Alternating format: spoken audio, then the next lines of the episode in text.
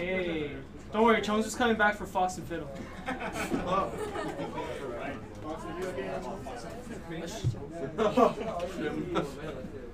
All right, it's good to see everyone again. Let's continue our study. I know chapter 3 has been a point of much conversation, and I think like healthy conversation debate, so I'm glad. I've heard some stories of people wrestling with some of these things, which is good. I think it's good to wrestle with it, even if it's slightly uncomfortable in parts of our minds. So let's begin. I believe, if I'm not mistaken, we ended off with 3.3. We're going to read 3.4 and 3.5 today and try to cover both points. But let's remind ourselves of what chapter 3 has discussed so far. Of God's eternal decrees, right? The predestining of the saved, and then, of course, the foreordained, those who are designated, right, into a certain place, and that is definite. It cannot be either increased or decreased in terms of heaven or hell. So we'll get there. So let's talk about 3.4, 3.5. Can I get a volunteer to read 3.4 for us? Anyone? Someone who hasn't read would be ideal, but can. 3.4 would be fantastic. And then 3.5. Anyone volunteer for 3.4? The honor of reading. All right, David. From these angels? Yes. These angels and men thus predestinated and foreordained are particularly unchangeably designed in their number, so certain and definite, that they cannot be either increased or diminished. Thank you. 3.5. Anyone like to read? Leslie?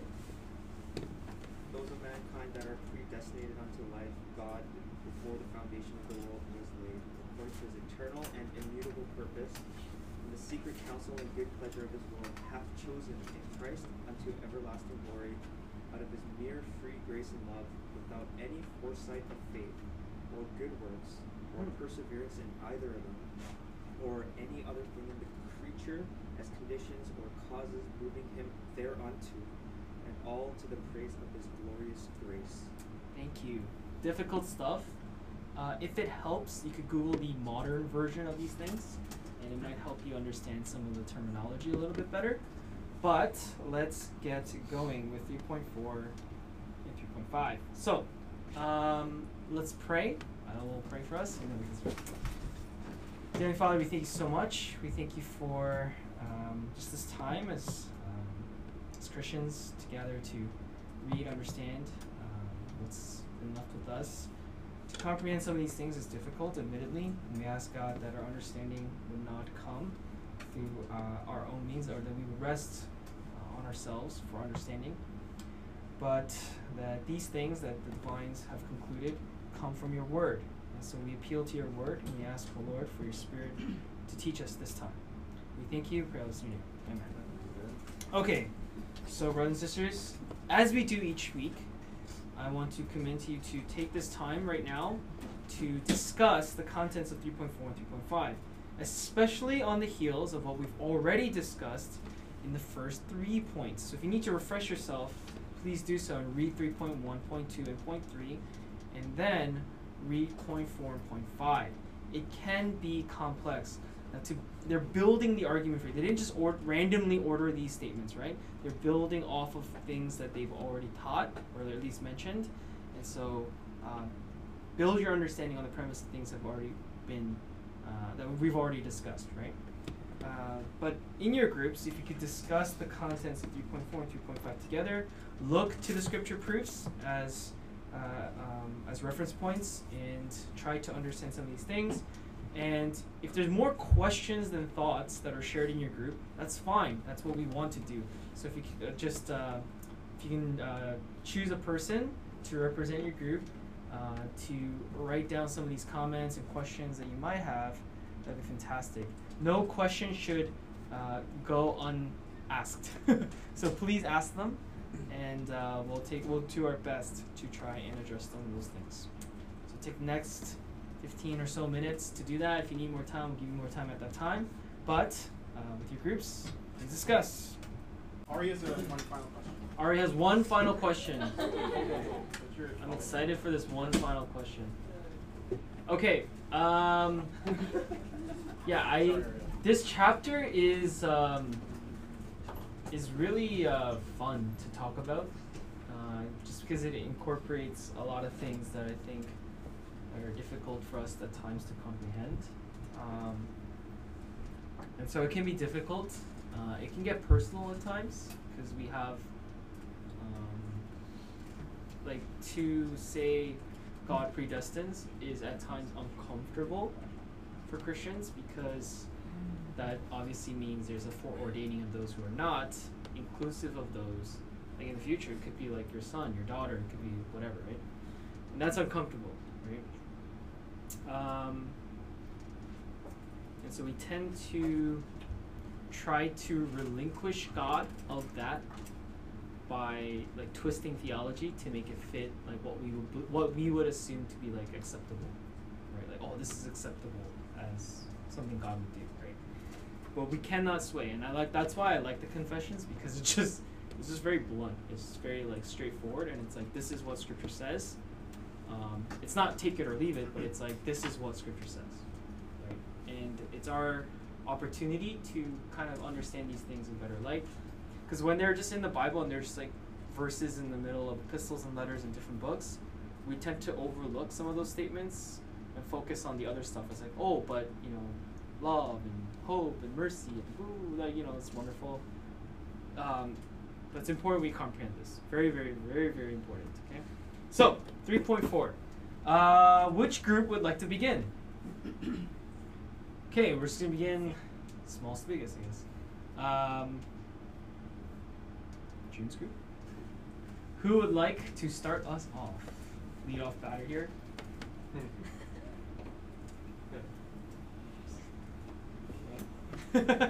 Throwing around of responsibility. You talked about 3.3. You talked about 3.3. Okay, so this group didn't even talk about what we were talking about. Excellent. I think it's because a lot of us were not here, including me. Okay. Just recapping. Sure.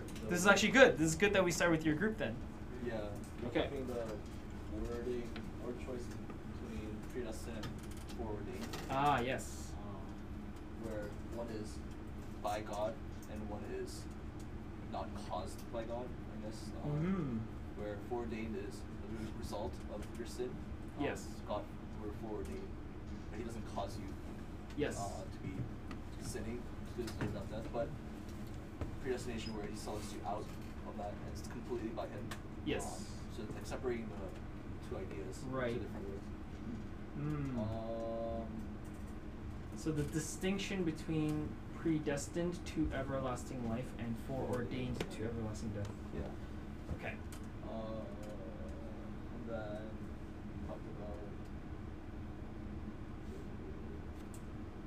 it's like very specific, like foreordained and predestined, it's very strict in number. There is no changes, there's no like exceptions God makes for like, oh, like one more person to be saved. But did you look at the scripture proof? Anyone look at the scripture proof for that by any chance? Because it's a very specific thing to say, right? Because they could have ended it at, oh, like there are the predestined to everlasting life and there are those who are foreordained to everlasting death. But they specifically write, their number is so certain and definite that it cannot be either increased or decreased. Like, they're not just like kind of pulling that out of like thin air, right? Did anyone by any chance get to the scripture proof of that statement? Like, or does anyone know where we find that in scripture?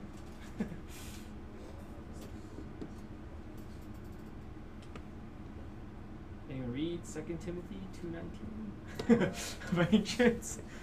If you have a Bible, please open it with me to 2 Timothy chapter 2, verse 19. If anyone's got it, just read it as soon as you got it. Nevertheless, the foundation of God standeth sure, having the seal of the Lord knoweth them that are his, and let everyone that nameth the name of Christ depart for iniquity. Yes. From Yes. We got the historic version. Can we get the modern version? The historic text is covered. We need the modern text. Anyone have an ESV or yes? But God's firm foundation stands bearing the seal. The Lord knows who are His, and let everyone who names the name of the Lord depart from Him. So the Lord knows who are His, and that's kind of like the premise of that, right? That's where there's so many other verses where we can find this, but in the scripture proofs we see this. And that verse, like, what really indicates to us there, and then of course later in Revelation, is that there is a clear, like, set plan. Like, this is not just God being like, oh, I'll predestine some, see how it goes, and others forwarding to everlasting death, see how that goes. But there's actually a specific, like, number. Like, there's a specificity to this entire plan, right? It's not just, like, arbitrary, if you will, right? It's very interesting that we see that. So, getting back to June's group. Oh, any further statements, questions? We also talked about how God is not biased in His who He predestined. We talked about how because He is most free, He is completely without any dependency on anything foreseen or any thing to come. But that's why He's able to make the most good predestined choices that seems very, very unfair to us, but it's the most fair. Thank you. So one really important thing is we need to make a distinction between how we choose and how God chooses. So when we say God predestines, we immediately jump to the idea or image of God like sitting around going, you. It's not even like Thanos stuff, right, where he just snaps and like random people die. It's like it's not like that, because in all of those cases, when you choose to do something or when you choose something out of some pot of whatever, like you're choosing this item out of this, you're choosing this out of that, or you're choosing to do this instead of this, you're making choices based on conditions and causes, right? So the way we make choices is completely different from how God chooses, if that makes sense, right? Like He does not predestine on the premise or condition or cause of other things, even in infinite knowledge. And that's like unfathomable to us. And so people like, for example, Arminians would accuse Calvinists of making God like this horrible monster for choosing people to be saved. What they're projecting onto God is the way that they choose. It's like there is no other way to choose. There is no way to predestine without being evil, because my only experience of choice is that it's always biased, it's always conditional, it's always caused by something, it's always based on this preference, it's always based on that, it's based on something, right? But God's predestination of those who are granted everlasting life is not caused by those things. And it's not a choice made in the same way that we choose, for example, what we're going to eat tonight. Right? Like it doesn't happen that way. There is no cause to those. There's no influence in that area, right?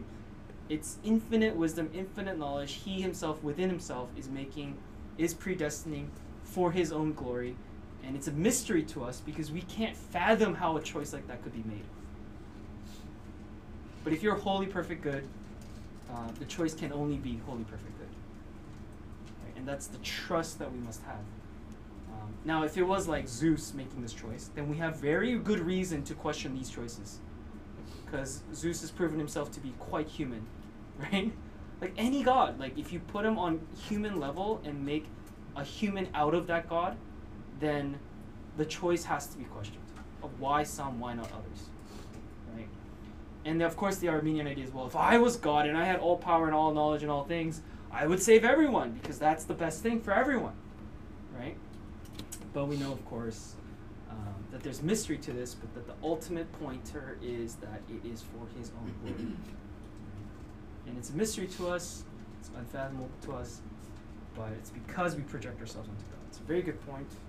Don't know if that's where you were leaning. When you said that, was fantastic. Yes, sir. It was really very funny. Yes. Just building off of June. June is the foundation of that argument.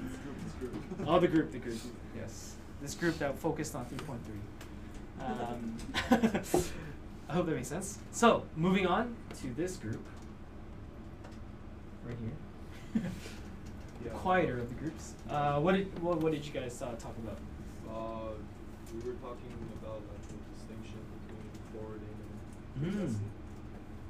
What did you find? The difference between forwarding and predestined. God predestined those chosen, and the number is certain and designed in a certain way and ordained these things ahead of time because he predestined it. Then we talked about emphasis on God's grace and glory in 1.5. That is free grace and love without any foresight of faith or good works in us. Yep. Purely God has chosen who he desired to choose. And then we were talking about unconditional election. And then Andrew brought up how we talked about it in chapter 2, that God is unchangeable and independent. So that means his will is also independent and unchangeable. And kind of the distinction that we talked about for predestination and preordination. Preordination, God has eternally chose who he chooses to save. And then predestination is the foreordained by God for a certain amount of people he chooses to elect. So what was the first statement you made? That God has eternally chosen those whom he intends to save. Okay. Yep. Yeah, I think the language could be a little bit confusing as to why they would use two different terms, right? There must be a reason and a distinction made. Semantically, there's almost no difference between the two terms, right? Predestined and foreordained. But they're using biblical terms. You're using the scripture proofs, and when you read it, that's how the Bible describes the predestining of the elect and the foreordaining of the non-elect, right?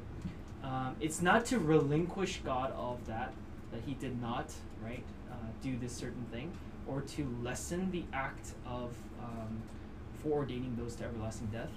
It's the language of the Bible. But I think what the Bible tells you, and I think what the divines are getting at, is that the emphasis of Scripture is that there is a predestined will of God, like a God's will that predestines those who will be elect, right? That's the emphasis, that out of the lost, some will be saved. It's not, the emphasis of Scripture is not, I will destine some to hell. That's not the emphasis of the Bible. It's not to say that's not a reality, but that's not the emphasis found in the Bible, and hence that's not what I think the divines discovered in the Scriptures themselves as being the emphasis. So it's not to lessen that or to relinquish God of that act in and of itself, but it's to articulate it in the way that the Bible does. And the Bible wants you to put emphasis and focus. I don't want to say want to. The Bible does absolutely put emphasis on the fact that those who are saved should rejoice in the fact that they're elect, not in, and you should certainly mourn those who are not. It's not to say like, even like during Christ's own ministry, right? He clearly has empathy for those all there, like everyone there. And it's not to say that you don't have love and care for those who are lost, right? But because we don't know who the elect are, because we don't know even for ourselves, like, Lord willing, we will be elect to the end. Like we will be proven elect in our last breath, right? That we will be able to proclaim, like, hey, like I finished this race. No one for certain can say that I will, right? It's Lord willing. And so what we find in this statement is not so much a distinction in the terminology to indicate a massive distinction between these two acts, but it's to indicate God's sovereign will over all things, whether it be the elect or the non-elect. if that makes sense, right? But semantically, there's no difference between the two terms, or like very little difference between the two terms. But foreordaining, like generally speaking, it's like a like there is a plan for all things. Predestined is like this: I am electing something. Right? That seems to be the emphasis of Scripture. Did any other groups discuss this by any chance? Yep. Did you conclude anything yourselves? Oh, yeah, we talked about it earlier. True. Did your table or group talk about this at all? Not really. Not really, right? Yeah, 3.4, I think 3.5 really makes it clear. I have a question. You have a question? Go for it. So you mentioned, like, Lord willing, if you're elect, you know, we never know if God or not. So how can we have assurance? I mean, yeah. How can we have assurance in Christ? Yeah. Because it seems like if we don't know, it seems like we're walking in midnight. Yeah. Anyone want to tackle this question? Yeah, I don't think it's correct to say that we can't know your elect. I think you can know your elect in this life, but you never ask the question, like, am I determined to create? Yes. You never experience that. Yes. The question you ask is, like, do you have faith? Yes. Right? So, faith is the infallible effect of election. Faith always follows election. But I can fall away after the third year. I mean, humanly speaking, yes, anyone can. But I think the confession, assurance of faith chapter is, we can know certainty that we do have true faith in this life. And if you know that you have true faith, you can make the inference that you have if you have true faith. Mm-hmm. We'll get to the assurance section. Yeah, assurance is coming, and it's a distinction in the language, but yeah. To make it clear, to be clear, we cannot claim that we were. To be clear, we don't want to claim. We don't want to say like. I don't think there's a way for us to be certain, like, because I know I'm elect, I am Christian, is not the way you want to think. Right, that's kind of like the clarity I wanted to make, is that knowing whether you are elect or not is not the premise by which you understand the genuine nature of your faith. Right, the genuine nature of your faith is evident in your own life through the fruit of the Spirit and the work of the Spirit in you, and you see those things. Right, like those are observable things as well as non-observable. They're internal as well. But the mystery of election is, we cannot, like, we don't have a radar ability to be able to know I am part of this group with certainty, and so hence I put my faith in my understanding that I am elect, right? But it's our faith in Christ alone that I am saved, which makes us the inference is that we are elect. Right? Does that make sense? Yeah. Yeah. That makes sense. I guess I had motivation on that question is because I have other friends who thought they were saved, but then obviously they were like, but that exact moment when they were like praising God and stuff like that, they were like crying, they were like, you know, and their hands up like that. I'm pretty sure they thought they had faith in Christ, right? Right. But then who would know? Yeah, I mean, that only goes to show that, like, faith is not an emotional experience in and of itself, like, purely, 100%, right? That faith is not purely just, I cried tears when the pastor spoke about, you know, people who are dying in Kazakhstan without ever hearing the gospel. I prayed, and so I'm Christian, right? It indicates very little in regards to that. What Christ really taught. I mean, think about the Pharisees. If we actually had a Pharisee in our church, we would think he is the holiest man in this room. The Pharisees were incredibly, incredibly diligent in their adherence to the laws. So, like, we would look like terrible human beings in comparison to them, right? And they would know everything. Every time you do something, you'd be like, well, you know, Ezekiel 9:16 says, right? And they just, like, throw Bible verses at you, right? Like, recite scripture off the top of their head. Like, just everything, right? The Pharisees would just go off, right? But when Jesus comes, what is revealed about them is if anything, it reveals they are not of faith, right? So it's very important. It's not to say that you should disregard that adherence and following of God's laws is a bad thing. That's not what Christ's teaching was to the Pharisees. It's like, follow with the right heart, right? Have the right attitude and posture, understand yourself in light of who God is, and follow laws, but do them with the right posture in doing so, right? That's what Paul teaches us too, right? Galatians, Romans, etc. So it's a very good question. And the Bible has grounds for this. People who think they're saved, but they're not. Right? I mean, I'm sure the young rich ruler thought he was good, right? I'm good to go. But yeah, it was difficult for him. Does it matter that we not know whether we're not? I don't think. Let me rephrase. Maybe I didn't rephrase this correctly. We can buy the life we live, and internal desires changing, our attitude, our understanding, our following, our desire to want our desires for God and the things of God changing, fruits of the Spirit like love, all those things increasing in our life, sanctification being very clear and projected upward. All of these things are evidence of such things. The question of whether it's important is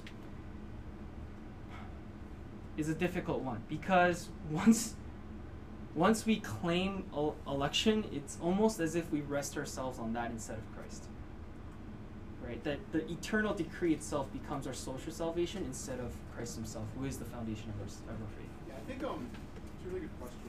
I think the answer is yes, it is important, because that's what like the Reformation was about. Luther never had assurance that he was saved or right. Mm-hmm. That's what the Christian life is like. Having been justified by faith, you have peace with God. If you don't know, if you don't have assurance, you never have faith. Yeah. You can never have peace. Right? If you're always wondering till you're dead, whether I'm really saved or whether that true faith, whether I'm elect. And I think that when we read Paul's letters, it's pretty clear that we can have that assurance, and we should have it, or else we can never have peace. No, we can have it. We should have it. But what we're reading here, and what I've thought for the longest time, was that because having everlasting life or everlasting death is predestined and foreordained, I'm always assured and have peace. Yes. There is a plan. So even if I'm just, I'm supposed to go to hell, then I guess it's just meant to be that way. Yeah. That's probably not the conclusion, but like to build on Richard's point, so Richard's talking about assurance of salvation, which when we get there, you'll realize is incredibly important, right? The assurance of salvation and the evidence of such things and the knowledge of such things about your own life is important, right? Because to live in non-assurance would be problematic for like a multitude of reasons, right? But Richard, for his question, I think specifically is to know the nature of the eternal decree and who is included in that decree. Are you talking about you as an individual or other people? Him as an individual, I think. You yourself. Yes. Yeah, it doesn't matter whether I know that I'm going to be saved. Yes, that is important, but you're talking about two different categorical things. I think, if I'm understanding the question properly. The other category is this: is that when God decreed all things, was I like my name mentioned there? Like was I there? Like, what am I a part of that? Right? That is obviously it's connected to the assurance component to it, but I don't think that's the emphasis of where we find our assurance. But when we have faith, when we have assurance through that faith. Yeah. So it's the natural indicative, like it's the natural conclusion to that, right? But I think what's important is that our faith in Christ is our foundational source of understanding ultimately that we are elect. But if you're focused solely, okay, maybe I'm understanding the question incorrectly, but I've met Christians who are like, am I elect or not? Like, that's what I want to know, right? But, like, is that important? Like, it's a yes or it's a yes, right? But if I'm understanding the question correctly, like, is it important for what? Like, does it matter at all? Yeah, it does. It does matter, but like your initial question, if I'm understanding it properly, is it important for that to be like the primary thing that I tackle, for the sake of assurance? I think he's asking, like, is it important for Arvin to know if we're looking? On a general level, yes, right? Because that's, it's really important to know whether we're saved or not. Isn't that risky though? Because if another dude tells you, yes, you are part of the elect, and go, oh, right, yes, okay, I'm good, to go. If a dude tells you yes, you should be very concerned. Right, right. So, like, I think there's a risk in trying to find out if you are part of the elect, because if you are by some authoritative figure, then you are prone to being led astray. Mm-hmm, mm-hmm. And thinking that, okay, yeah, I'm locked in, good to go, I can just live out my life with the rest, right? So, but if you're saved, you wouldn't have to ask. Right, so that's exactly. So they're very interconnected. They're in a very, that it won't happen. Which is what Richard is saying, is that the assurance of salvation is what produces the understanding of your election. So that's why I think that's more important, rather than focusing on, am I elect or not? Which is what I was trying to explain to Alex, but Alex's question on a general level would be, the answer to the question would be yes. But if maybe I misunderstood the initial question, but I understood it that way. Does that make sense? We can always talk about this later.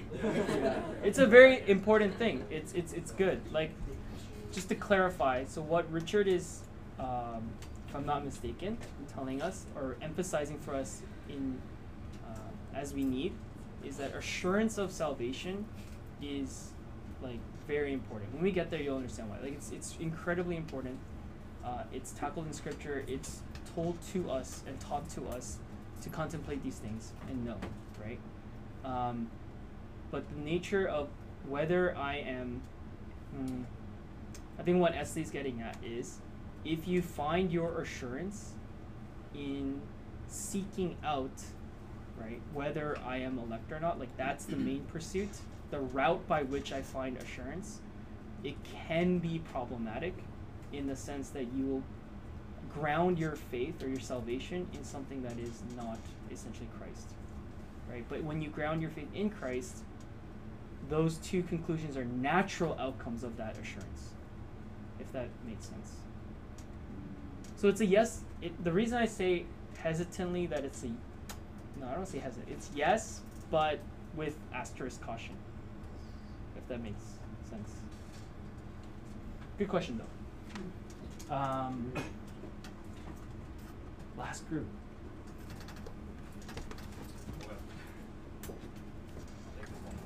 Nice. Okay, so a couple things we discussed for 3.5. We discussed that pretty much all the groups that is God decrees we shall be saved.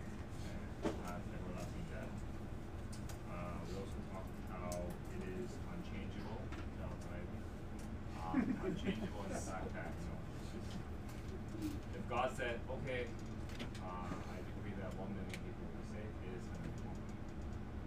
be saved, it is going to be 1 million. Okay? Yes. And then, yeah, it's for His glory, right? And, yes. It will be fulfilled by Him.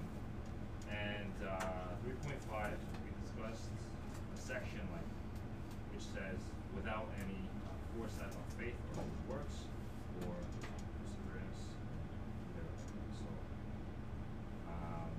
it is for His everlasting glory without any foresight of faith. So I asked that, or I addressed that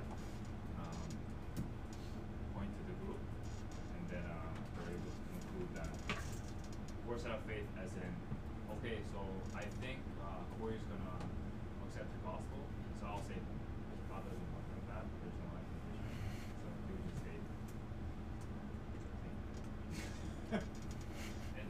Why did that just fade out all of a sudden? He was giving me the death. I think I'll... Yeah, the last. We were also talking about, like, the intro and... I think that was... the what? You talked about intra-lapsarians? Yes. Oh my goodness. Of course. Was it Richard? Was this a Richard conjured conversation? Who else?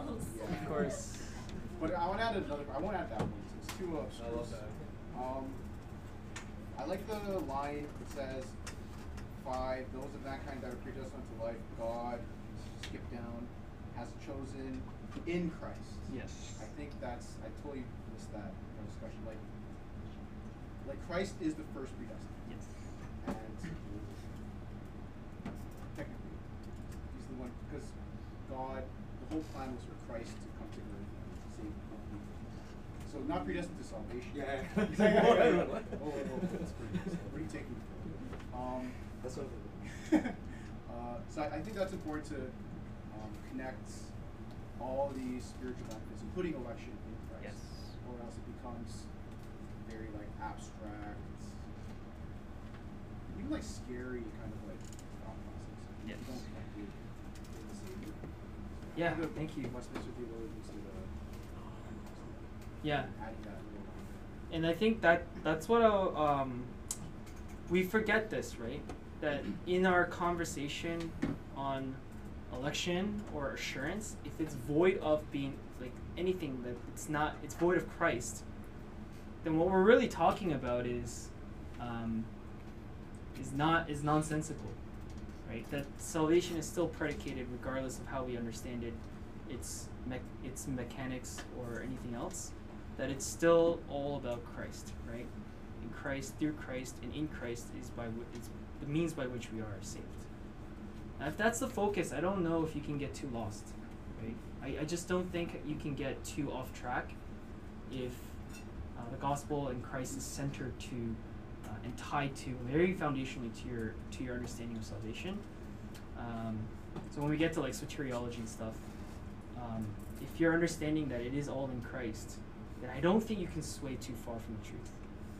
As long as it's Christ, right? I mean, it's got to be biblical and all that. So, any other comments or questions for this group? I have a question. Yes. Why did the divines make a point of a number that yes. is defined when yes. nobody knows what that number is? Yeah, I mean the number is it has to be a number. So right. Yeah, logically speaking. So there is a number. There is a number that exists. Sure, yeah. I get that. But why talk about that to begin with? Yeah. And why bring it up? Yeah, I think Scripture talks about it, right? Scripture talks about it. If you read 3.4 Scripture proofs, like 2 Timothy 2, John 13:18, I think there's a clear emphasis in Scripture on this, that there is those who are of Christ, like in Christ, and those who are not, right? And the number language, I think, is not so much to say like, hey, this is an exclusive club and like only like we only have 1,000 seats, right? That's what it makes it sound like. Right. Yeah. And it's not to like it's not to create like attractiveness to it, right? It's not to draw people in because there's an exclusivity to it, but it's to indicate the incredible grace that is being bestowed upon those who are part of that number.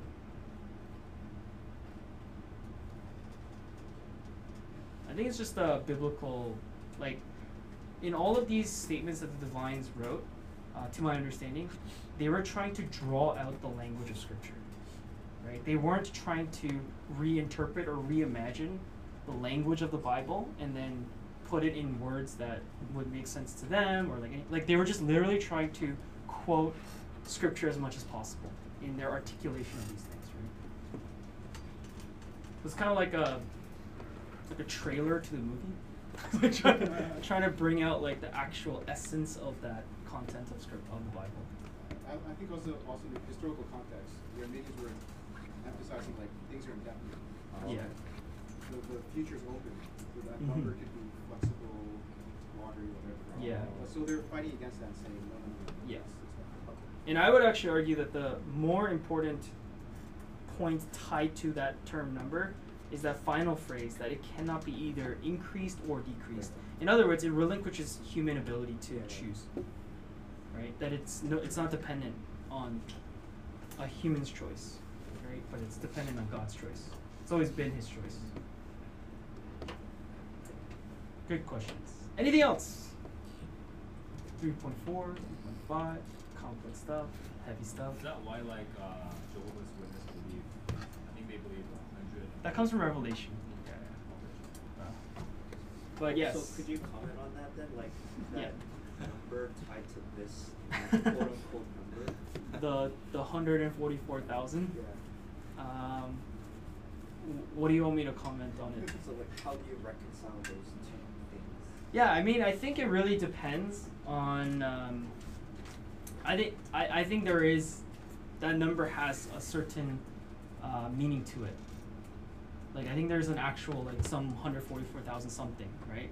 I think it's tied more to, like, something to do with Israel, but when you read it in context, but it really does have to do a lot with how you would exegetically go about reading Revelation. I've read a lot of commentary on it. There's just a lot of, obviously, like, debate in regards to that kind of stuff. But tying ourselves down, like, I don't want to make like a dangerous statement on it and tell you something and then you just believe that for the rest of your life. But in terms of the prophecies of Revelation, I would lean personally taking a more like literal stance on some of those things, but not like everything. Like there are things like in scripture, like with numbers, it's tricky, right? Like anytime there's numbers in the Bible, it's not always literal, but then it is literal, like, if you know what I mean. It's tough. Revelation is a tough one. Yeah, I can't say definitively that that number is tied to a certain thing, but I am more personally on the level of leaning towards that. There are great Reformed minds who will say differently and give you, say, hey, there's figurative values here that are being given to us and we should take them that way. It's a source of debate. Okay. Yeah, it is tricky. It's a tricky reading, but that is a very, very, very good question. I wouldn't read it the way the Jehovah's Witnesses read it, though. Right? Yeah, I don't think I would read it that way. Yeah. Good question. Good question. Anything else? No. Go ahead. No, this is very important stuff. Please ask.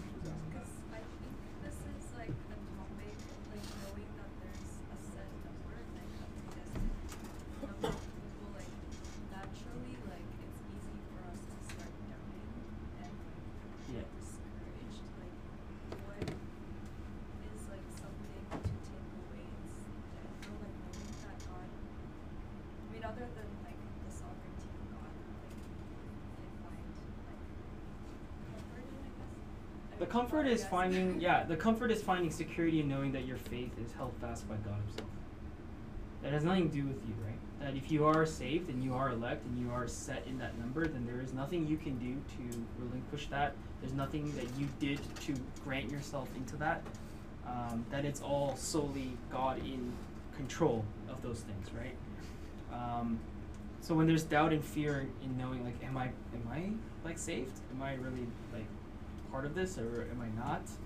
It's security in knowing that if I just continue to work and I continue to put my life and trust in God and follow Him and love Him and adore Him and grow in that, right? It's knowing that there's a security of like this unconditional, like this God who has set forth this plan and you are a part of that, right? But there's nothing that will break that level of security. Like you don't have to feel like this is a job and I could get fired at any moment based on performance. Right? If that helps. I think that's the comfort I find in knowing, right? Amazing questions.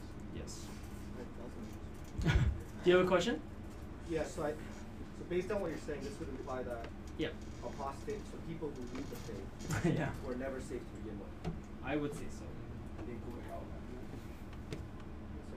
Yeah, but never believe that. Well, yeah, I don't know. Assuming that they don't come back. Okay, like Christian, that means they were just never alive. But if they come back, they were alive. Yeah. If people like fall back. Yeah. No, for sure. You get saved later. Yeah. Are there apostates who are like low-key saved, but just saved, they hate Christianity, but they're like kind of saved? I don't think so. If they're saying they hate, like, Christianity, I think it's like they just end up in heaven, they're like, whoa. No, anyway. No, I don't think so. Really in theology. Yeah, as much as we like, pray, guys. Yeah, as much as we diminish the earthly life in terms of its value, there is still like a plan and a reason for this, right? Under God's sovereignty, and so I don't think like you just by chance end up in heaven. that there is God clearly for the elect, has a plan and a will, and he works through them. And you grow and you get and you learn to follow God, you learn to follow Christ, you grow in your faith. Like there's all of that stuff is part of the Christian life. So I don't think he goes, I'm going to elect you, but you're not going to live a Christian life. In fact, you're going to be like a Christian hater, right? Or like Muhammad, who started the Islamic faith, just ends up in heaven. It's like, ooh, whoa, like, dang, oops. Like, he's just there. No, I don't think that happens. Yeah. Good question, though. Very important things to contemplate. I know it's difficult, it's a little heavy, but hopefully, yeah, just keep conversing and we get to some good conclusions. All right, with that said, allow me to pray. God, we thank you so much for this time, good conversations, difficult stuff. We ask, oh Lord, that some of these things, that we're assisted in our thinking and in our thought process to hopefully be able to comprehend some of the more difficult aspects of what we've discussed today. If there is a little bit of unease in our hearts or in our minds, would you just grant fruitful conversations with those around us, and hopefully through this community we can build each other up in our knowledge and in our love for you. We pray all this in you. Amen. Thank you, Max.